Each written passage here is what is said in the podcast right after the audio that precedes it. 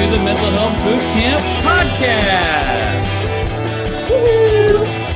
This is the podcast where three Canadian psychotherapists, fourth psychotherapist altogether, three of us Canadian, one of us American, serve you cutting edge mental health knowledge. I am Dr. Ryan Howes, a clinical psychologist from Pasadena, California. I'm Dr. Brooke Lewis, a registered clinical counselor from the Greater Vancouver area. I'm Chris Boyd, psychotherapist from Coquitlam. And I'm Joanna. I'm, I'm not Joanna. but Yeah, Joanna's not with us today. You had us fooled there. You had Yeah. us fooled. You did have us fooled. Sounded a lot like Joanna, Chris's sister, who is not with us today. She's doing other important business. But uh, the trio here, we can take care of this. We can handle this. I'm sure. Oh, show. Yeah, Joanna might be away for a few weeks for all the Joanna fans. She is taking a, a course on the evenings that we record this. So Yeah. we will be Yeah. back, but it might be a little while. It'd be a, six week hiatus, Yeah, Six, is it six weeks? six or seven weeks. Yeah. seven weeks, but today's the first of the seven. So All right. So next week we start the auditions for who's the next Joanna. We kick her off the island and find someone else for this spot, right? sure.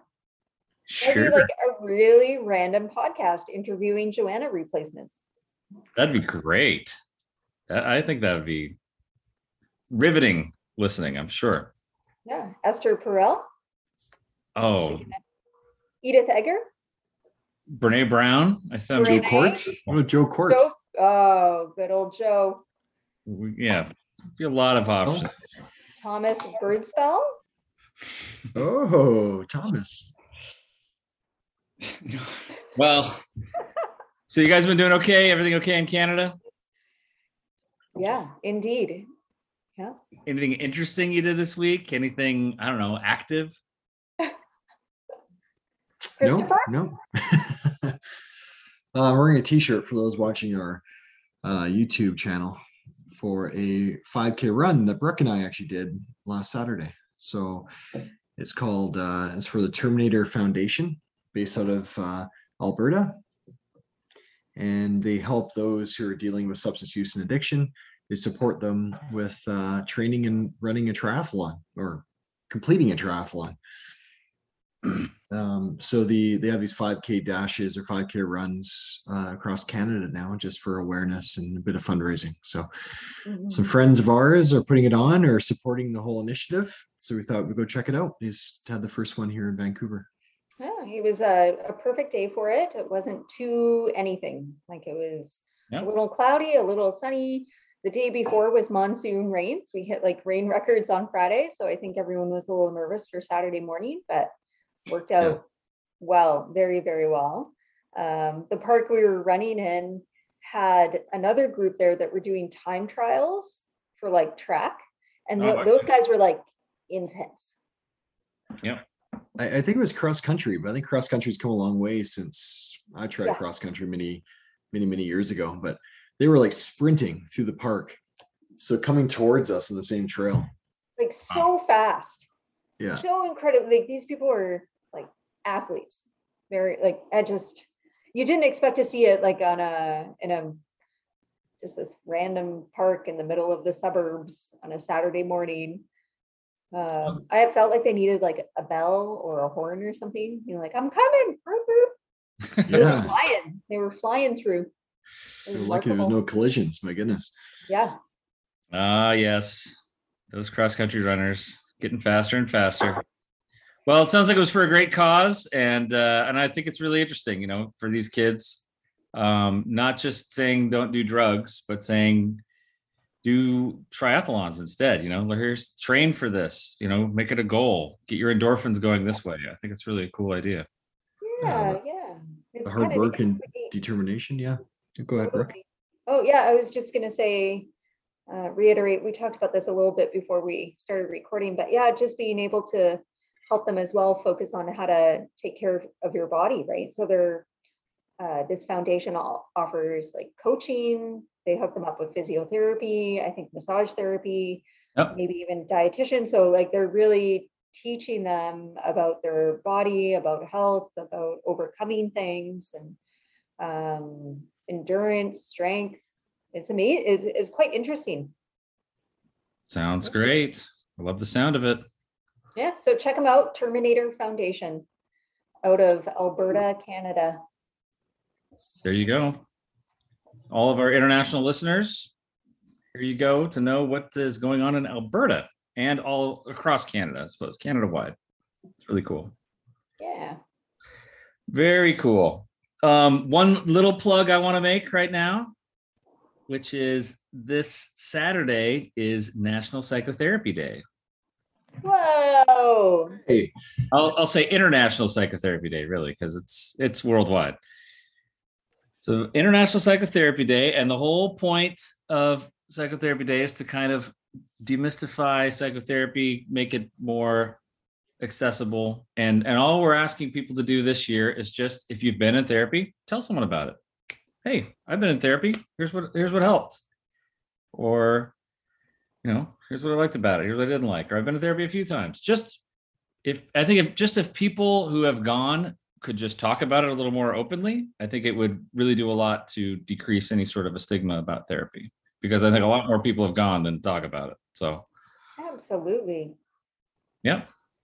So that that's something you can do any day, but we've just established one day because why not? Why not have one day where we focus on this stuff? So That's a great call to action, Ryan. thank you. Share my therapy experience with others, either verbally or through social media. Maybe I'll even send my therapist a card. You could do that. You could do that, I suppose. You know, it wouldn't hurt. She wouldn't be expecting it, that's for sure. There we go. Well, I think we should just go ahead and do the uh Yeah. topic for the night, right? I mean, Let's do it. Joanne's Not going to join us, so Okay, Ryan, it's you. it is me. It's me. It's my topic. I'm going to share it with you guys. I think we could have some fun with this. Are you scared? Yeah, You're scared because you're not really sure what it is, right? I don't know. apprehensive. I'm pretty apprehensive. Okay, well, apprehension, that's fine here. We can handle that emotion. All right, I'm sending it to myself. Ready? Here we go. What are the classic defense mechanisms? Why do we have them? And what can we do about them? Are defense mechanisms always bad? Hi, Steve. Who Hey, are Steve, you? how's it going? Nice Hi, to everybody. see you. I was just playing Missile Command, and then I ended up here. I don't know what happened. Hello, everybody. hello. Nice to meet you. Nice to meet you, Chris. Hey everybody, this is my my good friend, uh, Dr. Stephen Simpson, who is a uh, professor, full professor of psychology at Fuller Graduate School of Psychology in Pasadena, California. He's been there for decades now.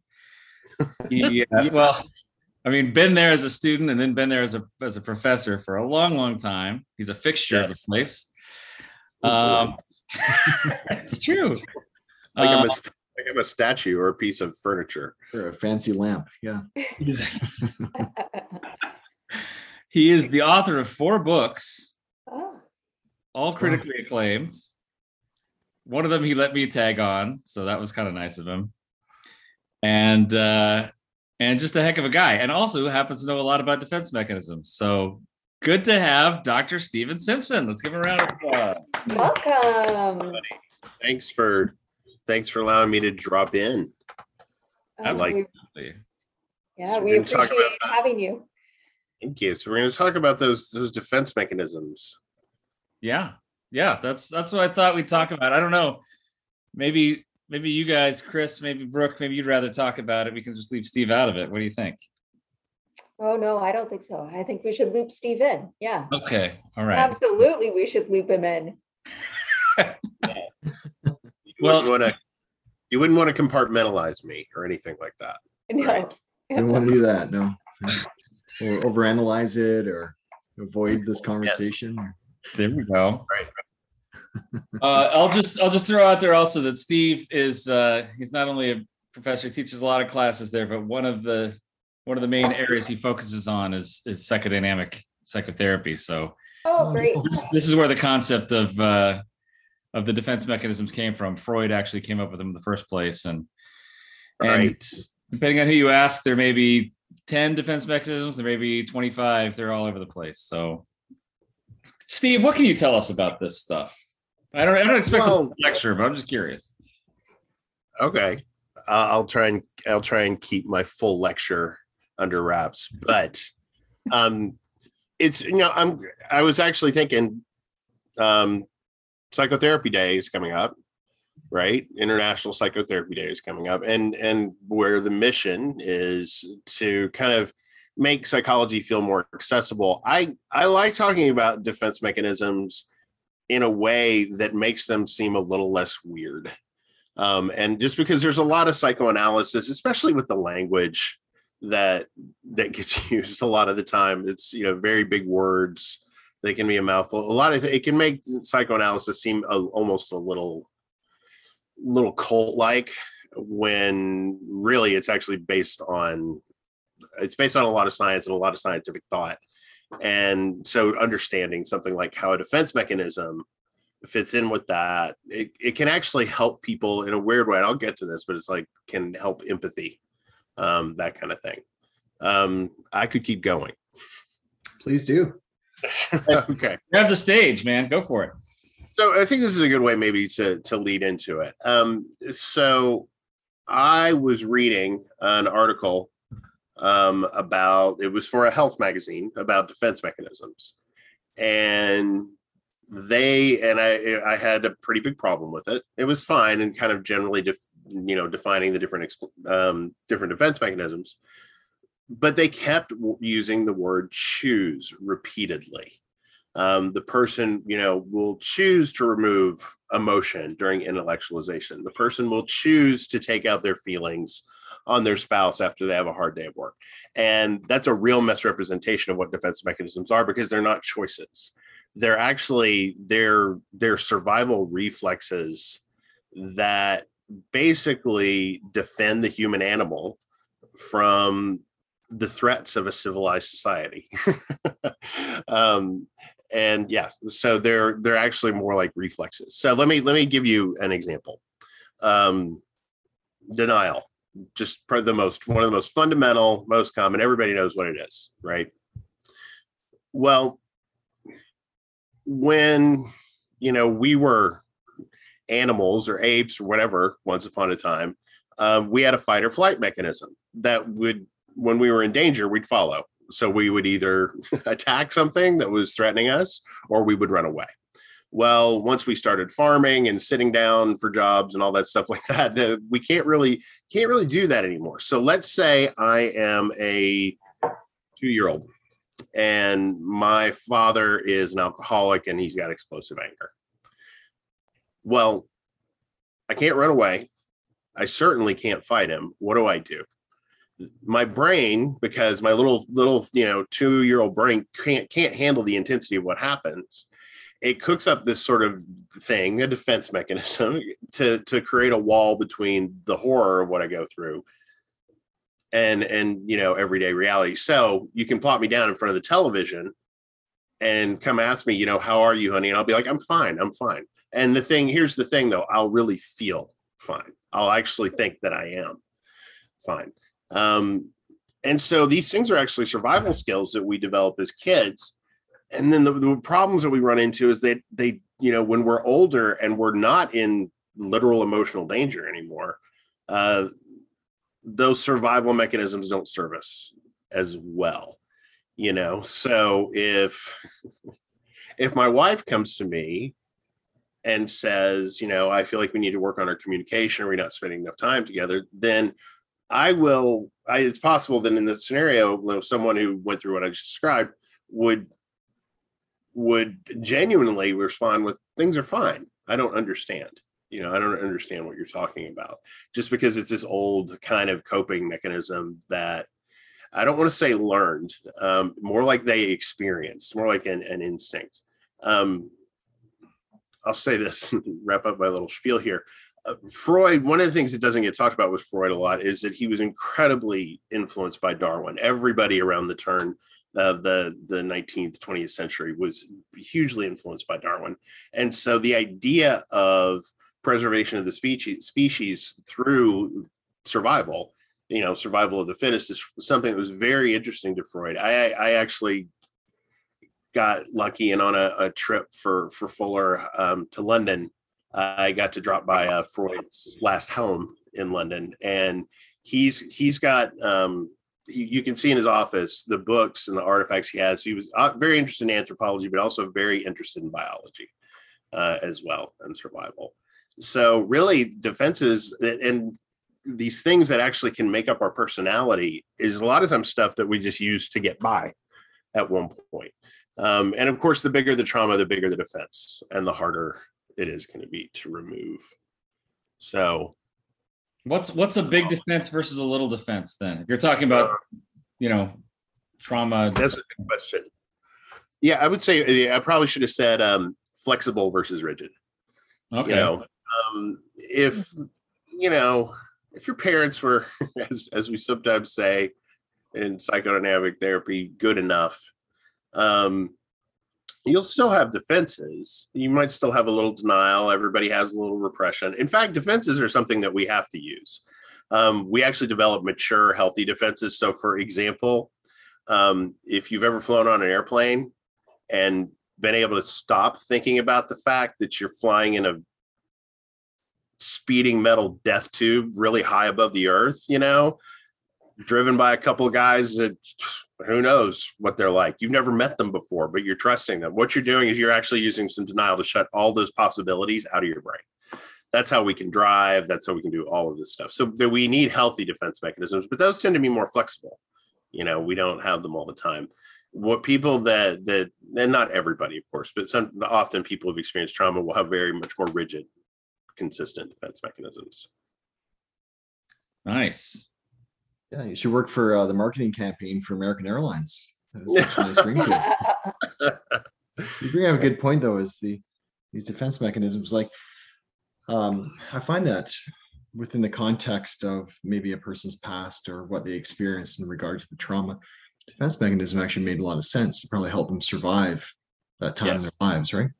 That's that's absolutely it. It's yeah, and it, it's something that they. Then this is so. This is what I try to explain to my clients, um, and I'll often explain this in a co- context of couples therapy too, to help one person sort of understand why uh, you know their partner has some infuriating personality traits or behaviors or something like that. It's just understanding there was a time you know, this defense mechanism, there was a time in your life where you needed this. There's a time in your life where this was a good thing for you, you know, and so we don't have to hate it.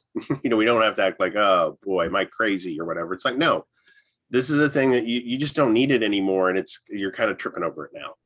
And how do we correct that? Mm, think about that. I love talking about these things in couples therapy because it can really, it can go from just like you're being fill in the blank to, oh, I get it now, you know? So, mm-hmm. mm. Uh, just want to clarify. Sometimes when I bring up the idea of defense mechanisms to clients, they're like, "What do you mean I'm not being defensive?" Right? There's kind of the the terms kind of get interwoven, you know. yes. And and someone saying, you know, so if I go to to Chris and I say, "Hey, Chris, you know, that shirt looks ugly," and you say, "Screw you, buddy. I don't, you know, I don't care what you think." That might be being defensive or something like that, right? That's not Yeah, a defense Yeah. mechanism, right? Yeah. For sure. Or if I say, "Hey, Chris, you, uh, you know, you should have picked me up at the bus stop at uh, four o'clock, and where were you?" And you're like, "I didn't even know about that bus stop." You know, that's defensiveness. It, yeah, it is defensiveness, and it's defensiveness happens when I think when we feel like we're in trouble, you know, and we just have the sense of, yeah, okay, I have to defend myself here. Defense mechanisms are more of a reflex, you know. Ah, Mhm. And Yeah, this- they're and, more like, automatic. yes, Mhm. yeah, okay. What and and I love your you did a great job of defining kind of why that happens. Um Mhm. what do you think it is that we're really defending against? Like, what's what what's the what are the consequences of not defending ourselves? Right? Right. Well, it depends on, you know, in, in the, the whole field of psychoanalysis depends on who you ask. But I'll, I'll try and give, I'll tell you what I think in kind of a general, I think, perspective on it that most people would agree with. Um, we're defending against ourselves, um, just specifically defending against certain emotions that either would be too difficult to experience or we fear they'd be overwhelming or um, we're defending against ex- doing something that would be uh, unacceptable otherwise you know and that's when it kind of gets back to the fight or flight thing. Like sports is an interesting example. So uh, there's a defense mechanism one of the the healthy defense mechanism the famous healthy defense mechanism mechanism is sublimation. It's so it's basically i'm you know i've been through my analysis and now i'm conscious of these defense mechanisms.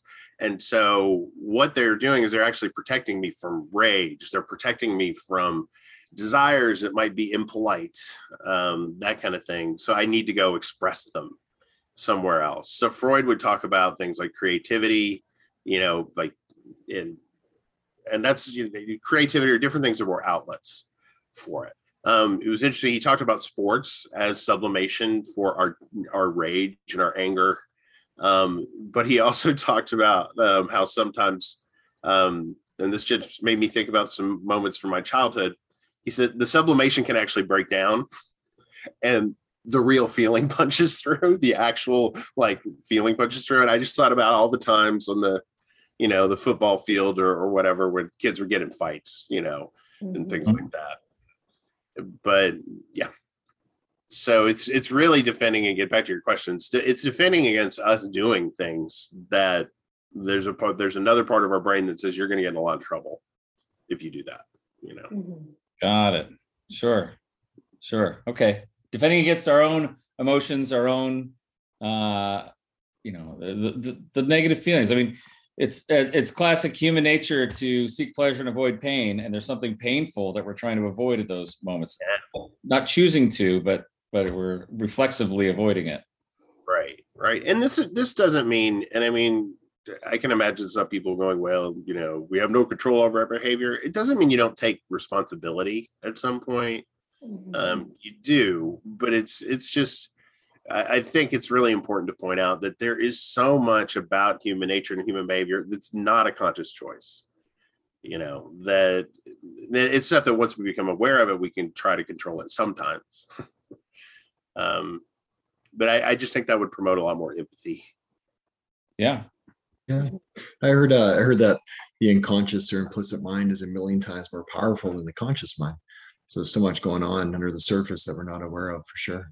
right right When I think of defense mechanisms, though, I think of that, that fear jumps out at me. I yes think we experience so much fear, and I think that's often a driving force as well for initiating these defense mechanisms. right There we well go. freud freud said that our anxiety is is basic anxiety is is a kind of warning that some that your defense mechanisms are starting to fail that basically something that you've you've been able to to keep locked up is about to pop out Oh, you know interesting. now i don't know if i i don't agree I've, i think there can be a lot of sources for anxiety um not Yeah. you know but but i think there's something to that that's interesting Yeah, indeed. That is a good point. Well, uh, Steve, you did a good job of of talking about a couple of these, but I just think it's fun to go through go through Yes. them in general here. Um, Yes. So I've made a little little list here. Now, again, I said before that you know, depending on where you look, there could be a longer list. I have these that are kind of recognized as kind of a general top ten top ten defense mechanisms here. Uh, then I, I've listed a few others that uh, that are also also mentioned, but I thought we might go through these. So you mentioned denial already. Um, denial being when it's just sort of out of your consciousness. Um, you know, you- you're you know, oh, we're not having any problems in our relationship, or um, no, I, I'm fine, everything's okay, and you're just really kind of pushing all of the the stress of that away, right? right and things things just won't pop up on your radar mm-hmm. You just you'll just yeah deny and this can apply to feelings too. Like you just won't experience certain emotions. Sure. and and you then you become surprised when that causes a problem you know in at work or relationships or something like that you know Certainly. denial is a big one i'm sorry i'm looking at the list and trying to suppress my my my own instincts my dad joke instincts because i'm just trying you know thinking of all these these stupid jokes i can make so i'm gonna have to try and suppress that I want to know, Ryan, is there significance to the fact you chose red? Um, I just didn't want to do basic black. Red was the first color. Uh, maybe there's another reason. I don't know. I'm just, you know, Gosh, Brooke. just that's a good- curious there. ryan you had a you had a surprised look on your face or uh i don't know I did. yes you're going like that I was going, uh, well, she was asking, yeah, she was asking, gosh, did I have something going on? I, I didn't, I don't think I had a particular meaning to it, but I'm open to interpretation. I thought- I, uh, yeah. I thought you were going to say something about humor because I was talking about stupid jokes, but Oh, well, I would love, no, I was, I was saying this, like, you know, dad jokes are, are certainly welcome here. I don't have any problem with that. Um, projection. This is one that's used really a lot uh, in kind of common speak these days, but I'm not sure that everyone understands exactly what it means. Can you Right. shed some light on it, Steve? It's just you know having thoughts or feelings about another person that make make you uncomfortable, and then so what you do is you you sort of you project those feelings, you misattribute them, you know, to another person. Uh, let me let me say that again. I don't think I said it super well. Um, you know, if I if I'm angry about something, but I can't allow those feelings into my consciousness, um, I might become very, you know, sensitive to other people's uh, anger, and you know, be like, "Oh, why are you so angry? Why are you so angry?" When really, I'm I'm not. What I'm not doing is dealing with my own anger. mhm. Yes. Yeah. Or even other feelings, right? I've heard people, you know, Oh, yeah. someone walks into the office and says, Oh, you look really tired today. And the other person's like, What are you talking about? Fine, you know, you're the one that's tired, you know? Right. Or um, or a big one is uh, you know, you're cheating. you're cheating on me or you're cheating on this thing. Well, sometimes that's a that's a projection. That's that's the the accuser who's actually cheating, right? Yeah, or, or even if they're not cheating, they're they might have some repressed desires. Ooh, yeah, a wish, a wish, You or know, impulse. Yeah, but they're not dealing with it. You know, they're not aware of it, and so yeah, they project it onto on, onto their their partner. Certainly. Displacement's one of my favorites. Yeah, that's a good one. This Why is, is it your favorite? Go ahead. I don't know. There's just so many good examples of this. You know, this is this is the uh, the example I use all the time is kicking the dog. Right? You're you're you're mad at your your boss at work, and you come home and kick the dog. The dog didn't do anything wrong, but you're Mhm. displacing that because it feels too scary to confront the boss, perhaps. So you go home and kick the dog, or it's just it's just putting any of that any of those feelings onto something that's different. Um, Right. uh, actually playing, you know, the, the band playing uh, music on on the sinking Titanic or rearranging the deck chairs on the Titanic is a, a example of displacement. I I had a very difficult couple session um, one one afternoon, and I actually I actually had to to stand up and get between them, and in the moment I was very very calm. I like I didn't feel upset. You know, I was completely fine. Um, and then I went home and yelled at my kids um, for not having done the dishes like I asked, and I was aware of just feeling super irritable. And now I didn't make any connection. Like I'm mad, I'm going to take it out on them. I was just like, you know, boom. And then immediately I'm like, oh, there it is. I displaced. Yeah. I displaced my, I displaced my, my, you know, whatever I felt, fear or anger, onto my kids. It was anger. So I could see how people would get projection and displacement a little bit mixed up. Yeah.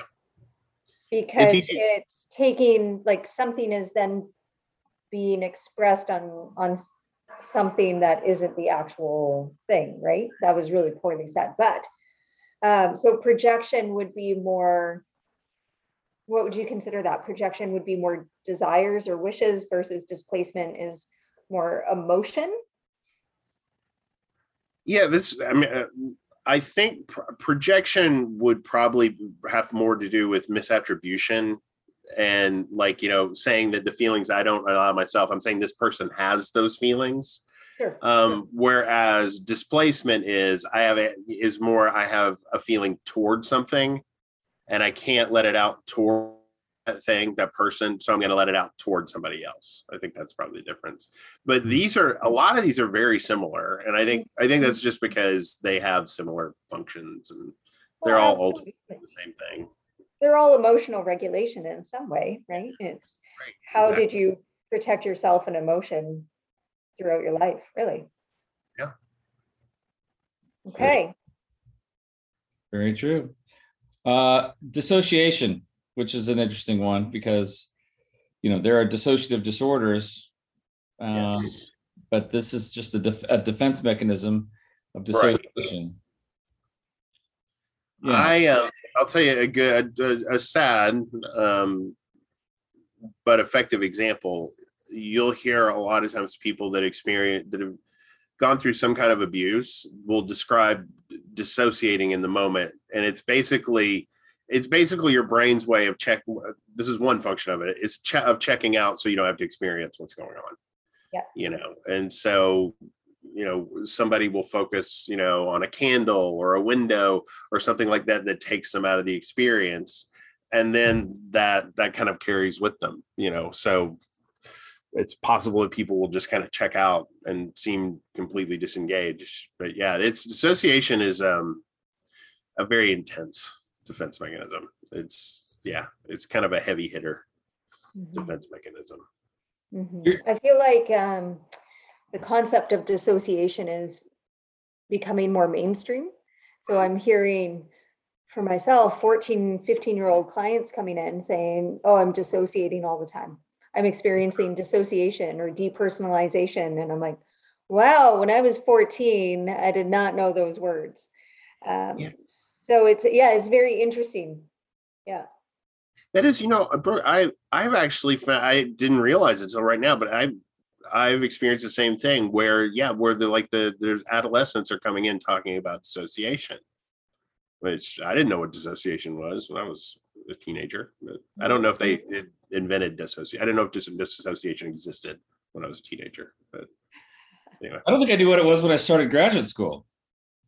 Oh. really, Yeah, that person's just zoning out. No, I, I mean I had an idea, but but certainly have a better idea of it now. But certainly dissociation is just any time of just kind of drifting away. And and and some clients become very aware of it and can even I've heard, had clients in the past who've been able to tell me, "Oh, I'm sorry, uh, you know that was distressing stuff. I was dissociating for a minute. What were we talking about?" Like, can actually be semi-aware of it and uh, and own that in that way.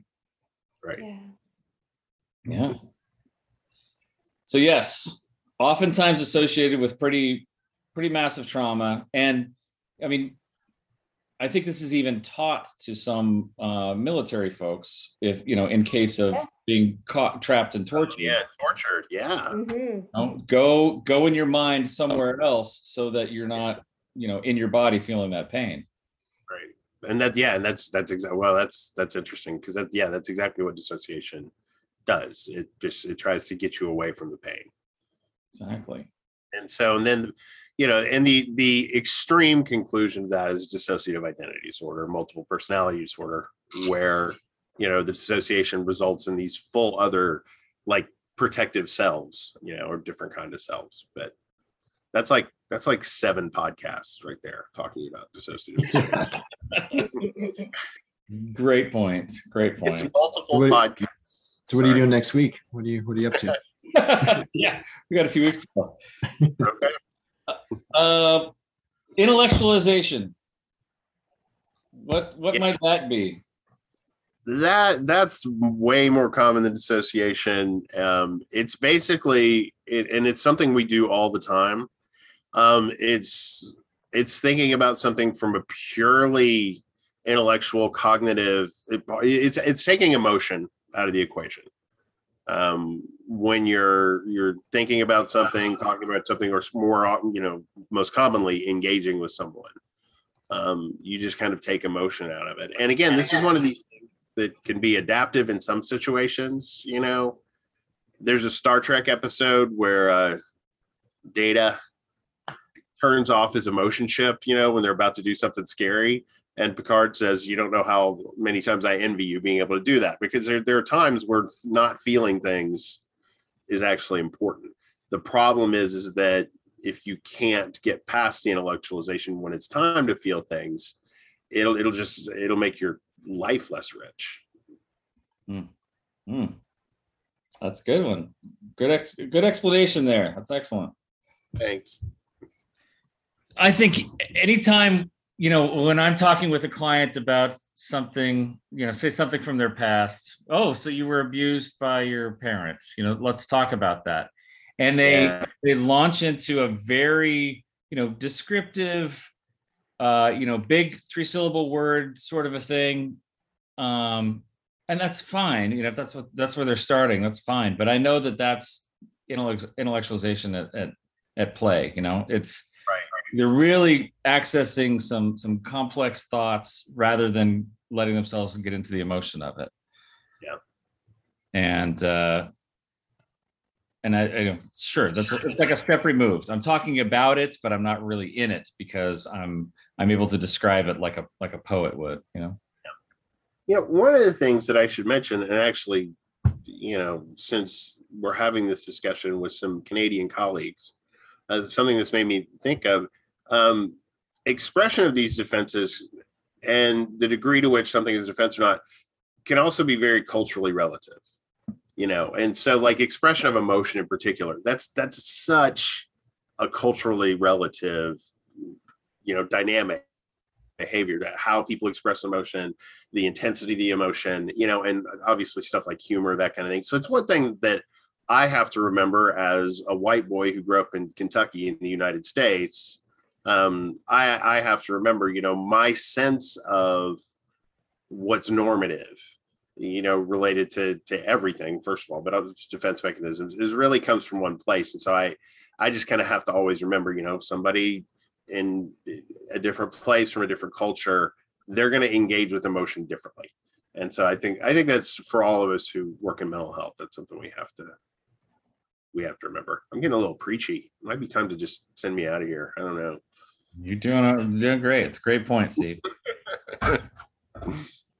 No, no, great. very good points. Yeah, especially as the uh, as the stigma around uh, receiving therapy improves. I think there's more maybe folks from different cultural backgrounds more open to entering the process. So you have to be very aware of that. I know up here, I think down uh, down south too, obviously very culturally diverse. So it's kind of a constant um, um, focus is is trying to re-educate yourself or trying to understand those those differences.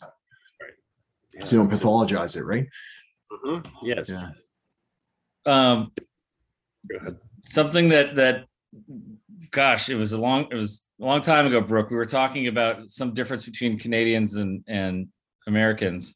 And you said something about how canadians are uh friendly. No they're polite but not friendly. Was that what it was something like that Yeah, sorry, my uh my dishwasher might make this the a little song telling me that it's over.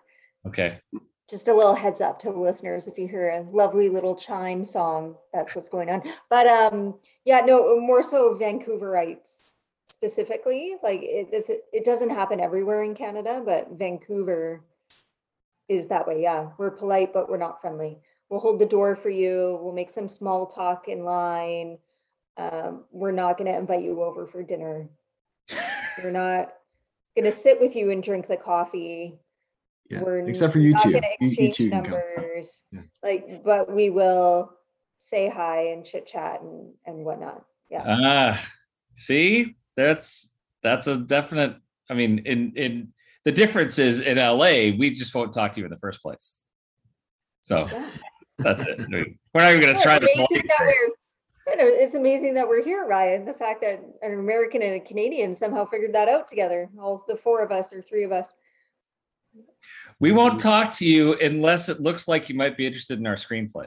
That's when we might talk to you. Sure, yeah. Or you're the only one else awake in, in that moment, right? Yes. But I don't yes. know. Steve, great point about about cultural differences. I think you're absolutely Yeah, yeah.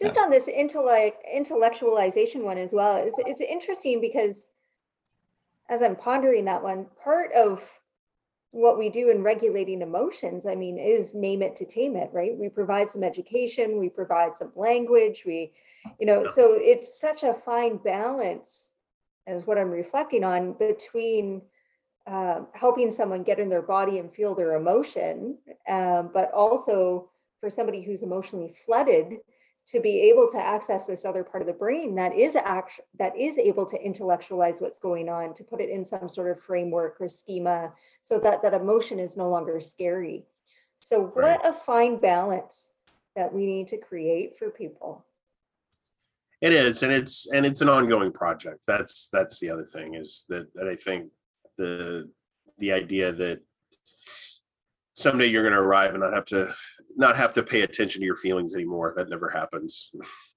Because you know you go through different phases of life, and your defenses and your emotions get expressed differently. so that would be like saying oh you're going to get to a stage where you no longer have to pay attention to your bladder that's just that's just not going to happen you're going to have to pay attention to, to your body signals and you're gonna have to learn how to take care of them right and and you need to know what to do with them I think Freud would be right there with that. Yes. Platter. Okay, let's jump to reaction formation. One of my favorite defense mechanisms. Don't know personally, but I think that's one that's an interesting one. it's so interesting so go ahead Am I talking this or Ryan? Do you want to take this one since it's your since it's your favorite? No, man, you go ahead. All right, all right, all right. Um, reaction formation is basically when you develop a feeling that is the opposite of the unconscious repressed feeling. Um, so, uh, let's say that I have got sexual desires that I'm really, you know, my my defense mechanisms are afraid that if they get out, I'll do and say things that, that will get me in trouble or or you know I'll go crazy with lust or something like that. So what do I do? I become very very conservative. I become very modest. I become very critical of anything that I perceive as immodest, you know, or erotic or anything like that. And and there is evidence that of of what I have just described, like all over the place, you know. Um, Mhm. so and I, I mean whether we're talking about the the television preacher who is very very critical of all the you know sexual things the media and things like that and find out this person's up to their own hanky panky and that kind of thing so we we see it a lot but yes Yes, it's presenting a real, uh, you know, it's a reaction formation. You're forming a, a reaction to what you deem to be a uh, an unacceptable urge or feeling, right? Exactly Yeah. It's interesting, isn't it? Because it can lead to a lot more deviancy or issues as you move forward. It's almost like you're you're stuffing those, you know, those thoughts, uh, trying to avoid them completely, and then it turns into a, a way bigger issue as a result. yeah that's it that's it that's that's the case with a lot of this stuff is it you know as long as it festers and grows it's you know i mean it, it allows it to fester and grow if you don't if you don't look at the feelings directly Absolutely. Absolutely. Um, repression. Repression is an interesting one, has a little overlap perhaps with denial, but there's uh, kind of a interesting story with repression too, right? Yes. Repression is basically when your unconscious says this feeling is not surfacing, it's not getting out. You know, whether it's a desire um, or a fear, that kind of thing. It's just saying, you know, we're we are absolutely going to pretend like this feeling isn't here, which might be all well and good. In fact, there are times when it is well and good. Repression is um, Freud would say repression is a defense mechanism everybody shares because we have to have it in order to live with each other in any kind of you know civilized society. Um, otherwise, we wouldn't behave ourselves. And, and so Freud, it's interesting. Freud doesn't think defense mechanisms in and of themselves are always bad, because in order for people to live together and get Freud was far, is far more conservative than he's often portrayed in the media. He was for people behaving themselves and being law abiding and doing things for the greater good, you know, and not just expressing all of our desires willy nilly. Um, and repression is an example of something we all share, we all need. It can become a problem when fundamental emotions that are necessary for relationships, that are necessary to enjoy life, get repressed. You know, and I mean, there's no way around it. Freud's Freud's uh, Freud talked about repression the most in terms of sexuality and sexual desire. So, Ah, repression is there to keep make us keep our clothes on. to bury the urge, to not let it uh, take over, right? Exactly. Um, is this is this in the same category as repressed memories, uh, or is that a whole different mechanism? Do you think? I mean, I, I think it no, it's it's there's there's there's a lot of overlap. I mean, the repressed memories and repressed memory syndrome that that whole discussion comes Yeah. with its own set of issues and, and, and so forth. But there, but I mean, yeah, there is such a thing as a repressed memory. There is stuff that your brain just goes, you know what? Nope, we're not going to catalog this one. It's too too awful. At least not in a way that you can easily reach it. So Sure, sure. and again it's just an example of how we get you know we we survive um especially when we're more in a more fragile state as children you know Yeah.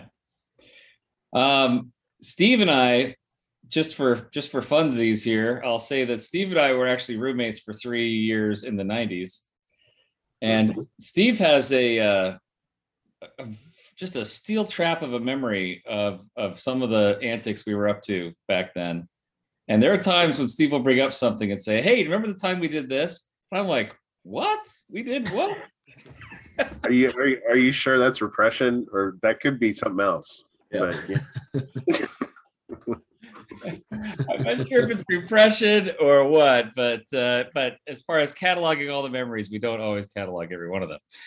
Um, well yeah and, and this gets into the subject of memory though which is that's that's a whole other Sure. bag of cats and that kind of thing wha- how we remember things but yeah i my kids um my kids are 16 now and i was talking to my son the other day about something that something pretty scary that happened to him on fourth of july once. Um and he had and it, he wasn't that young. He was probably seven or eight and he had no memory of it whatsoever you know?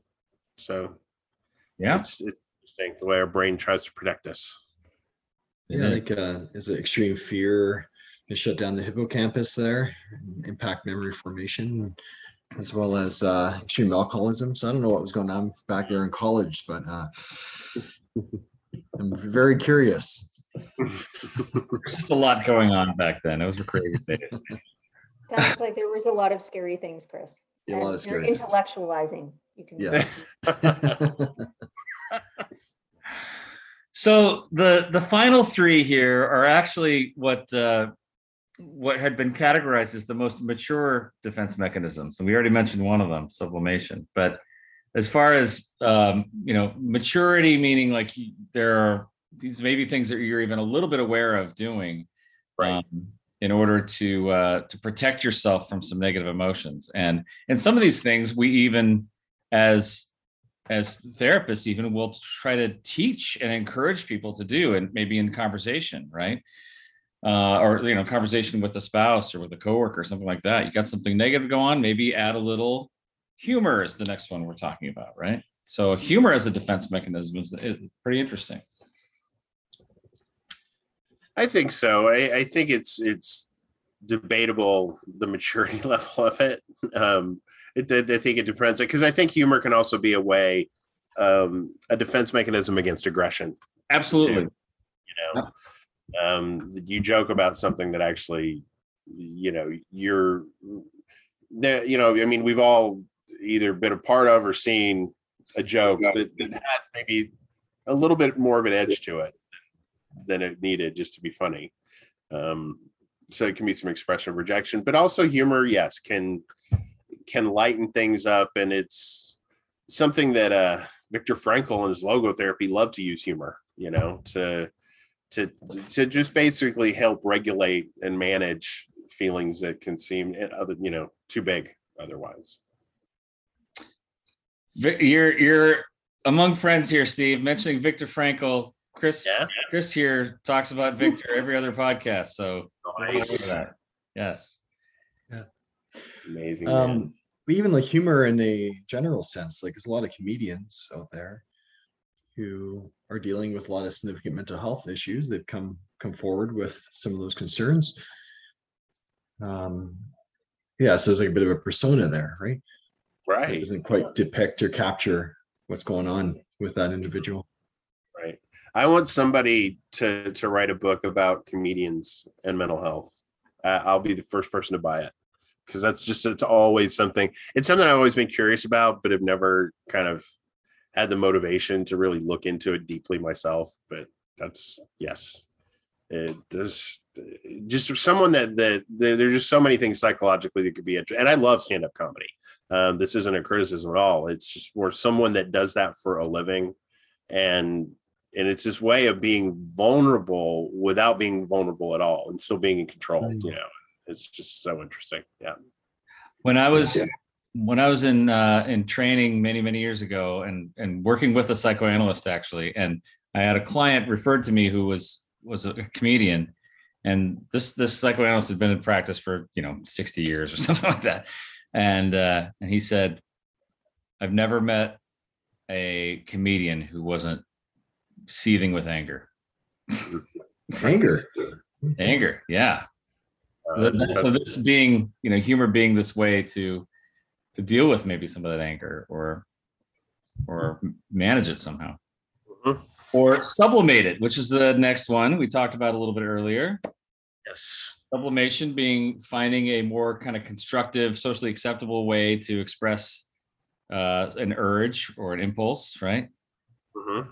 so one of the one of the common examples for that is you know someone who feels like they they need to destroy something or you know uh, blow things up. Well, they become a, a demolition expert uh, for construction companies, or someone who feels an urge to cut people up or dogs up or something like that. And they become a surgeon or a vet.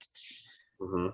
uh, or someone who feels like they really, you know, almost have a death wish. They want to push the limits, and so they become a race car driver or something like that. So, just this kind of socially acceptable way to to gratify some of these urges that may not be acceptable in other contexts. okay yeah. Um i'll tell you an interesting uh example of this. Um video games violent video games in particular.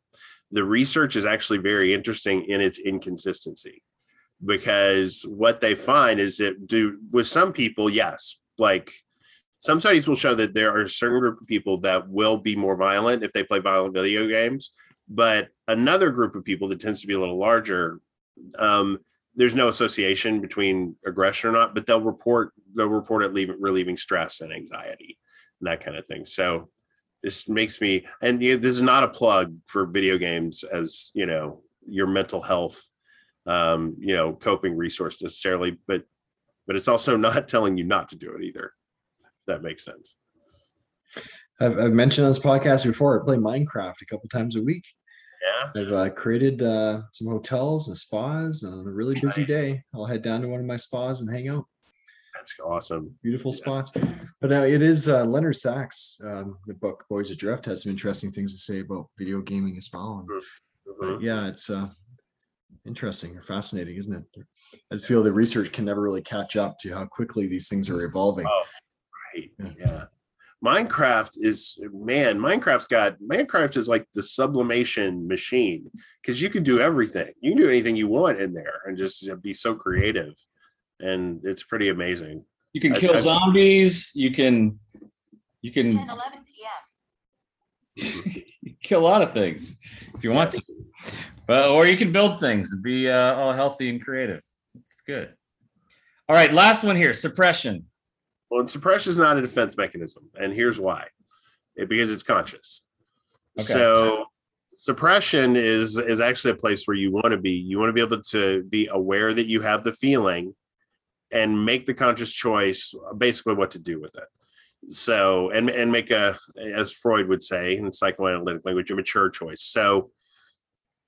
And it really gets back to what I think a lot of people in mental health we just call emotional regulation now that's really what suppression is it's just that i see that i have this feeling i'm able to manage it i'm able to regulate it um, and maybe maybe later on i'll express it more you know i might indulge it more but you know while i'm on the podcast with everybody i'm gonna i'm gonna hold my feelings in you know Ah, okay. And it includes awareness and and kind of self-control rather than being this automatic thing that uh most of them do. Okay. yeah so suppression's not a bad thing we we all have to suppress now and then Yeah. Yeah. I talk about that sometimes with client, you know, that's suppression is something that helps society move, you know? I mean, if I if I got pulled over for a ticket and I and a, and the police officer's coming up and I really said some of the things I really wanted to, that, that might not go so well. You have to suppress yourself sometimes. Or, you know, people sitting in a big group of people at church or somewhere else, you know, you kind of have to suppress some things sometimes. Yep. Yeah. Okay. Well, this is uh this is good stuff. I'll I'll just mention a couple also rans just for the heck of it. Uh because a couple of these are, are are kind of fun. One is uh uh conversion, right? The old Mhm. classic idea of conversion as a defense mechanism, which is interesting, right? Yeah, that's interesting. I wonder, like, did that? I find myself like when I'm talking to my students saying this kind of thing a lot, but I, I wonder what Freud would think now, um, given you know how he described some things, but just some of the the research and science we have now. I I'm con- the guy was a full on narcissist, but he would change his mind in, in the face of of you know what he considered good evidence. Yeah. and it's interesting. eh, Like there, there's some like because he he thought you know and that's how Freud got his start was working with people who had like famously glove paralysis. You know, you can't feel your hand, but that doesn't make sense because the way your nerves are aligned in your arm. If you couldn't feel your hand, then you actually wouldn't be able to feel your arm either. So he knew it was completely psychological in nature. And so his theory then, of course, was that there were all these that it was sexual repression. Um, and so, you know, like it would just manifest as physical symptoms. Um, but I think um, some of I did a little bit of my dissertation research on psychosomatic stuff, and it's more. I think it's more complicated than than that. But yeah. I could go on forever about this. There's there's actually an, a theory that um, Freud was seeing so many defense mechanisms in his practice because it was a Victorian era when everybody everything was just so locked down and repressed and nobody was expressing emotions and so there's just it's kind of been theorized that that maybe the the classic psychoanalytic symptoms and defense mechanisms really did show up more in that era than they would in a society now that maybe you know at least in the western world is more expressive and open you know Another another appeal for cultural sensitivity then, right? Like right. maybe these things are showing up differently in different cultures.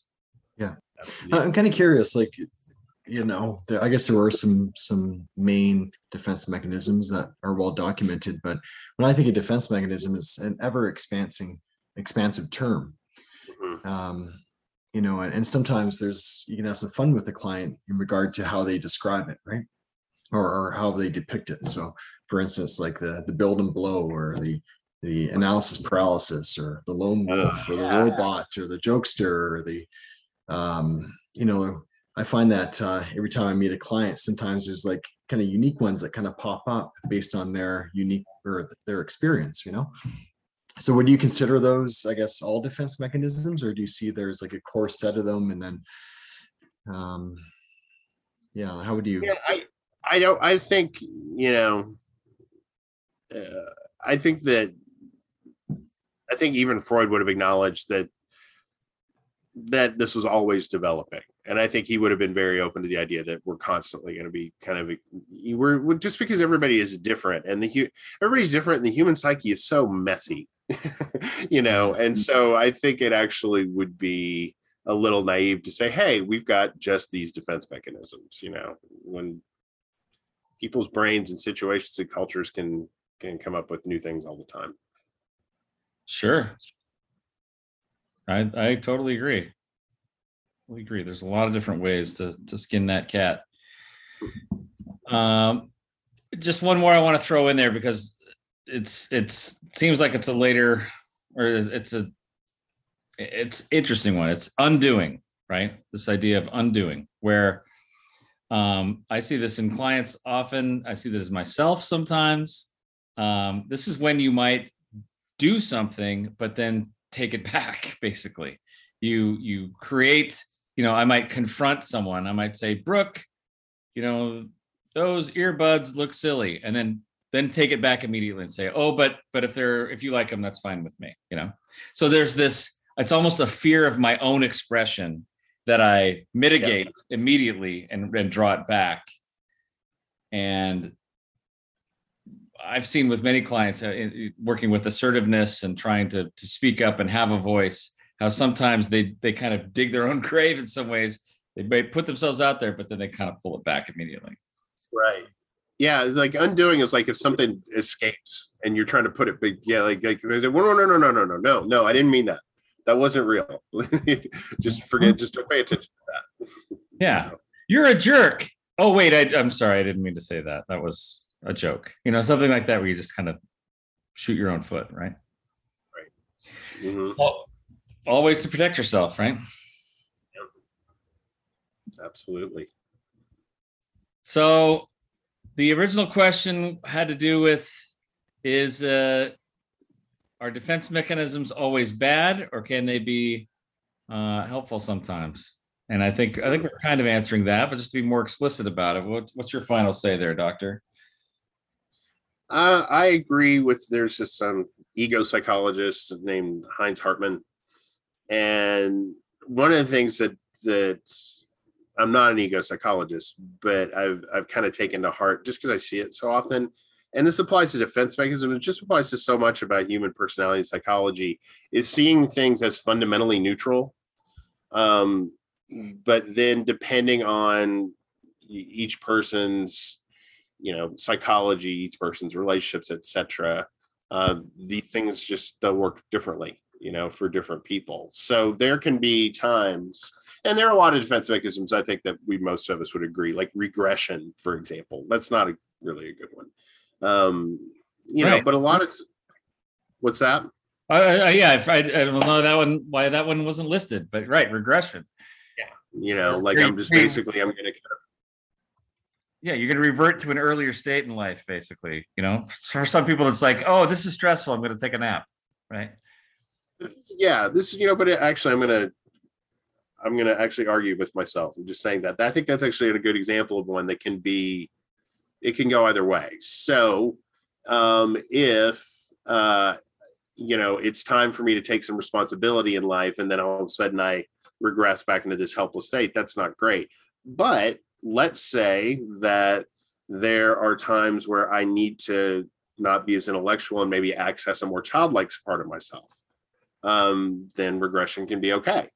You know, and so it's I, I've actually often thought about getting tattooed on the inside of my forearm right here in in like holy looking script. It depends, just ellipse, and then just every time my students answer a question, I'll just show them my arm um, because because it really does. I think it just depends a lot of the time um, on the person and on what's going on.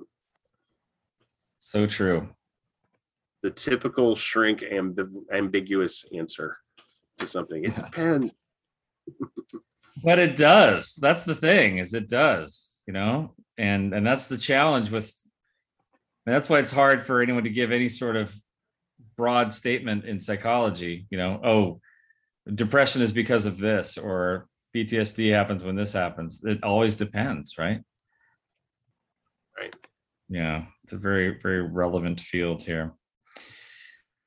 All right. Well, guys, any more questions for for Dr. Simpson while we have him on?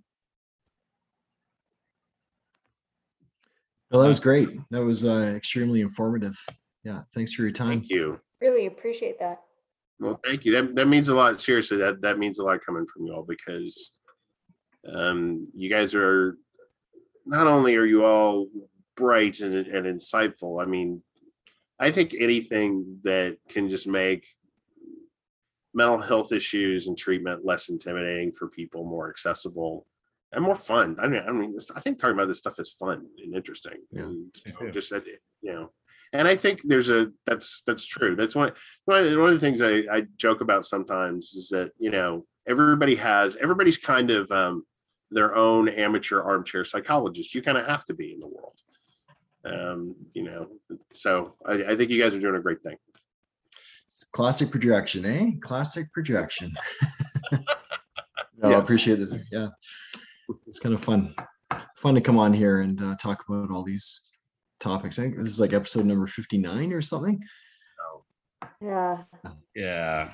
Well, Steve, always a good friend of mine, and uh, you know we have we have a lot of history together, and, and I'm sure there are more of my repressed memories that you still recall that could probably be used to blackmail me. So, thank you so much for being on the podcast with us. Sure. Thank you all, Chris, Brooke, Ryan. Thank you all so much for for having me. Absolutely. All right, so we'll sign off for now. That's it. Like and subscribe on Apple, Google, Podbean, Audible, Spotify, Stitcher, or YouTube. Send your questions to info at mentalhealthbootcamp.com unless you press that or deny that. Visit us on Facebook or Instagram. Tell a friend or two. And that's it for tonight. See you guys later. Bye, everybody. Ciao.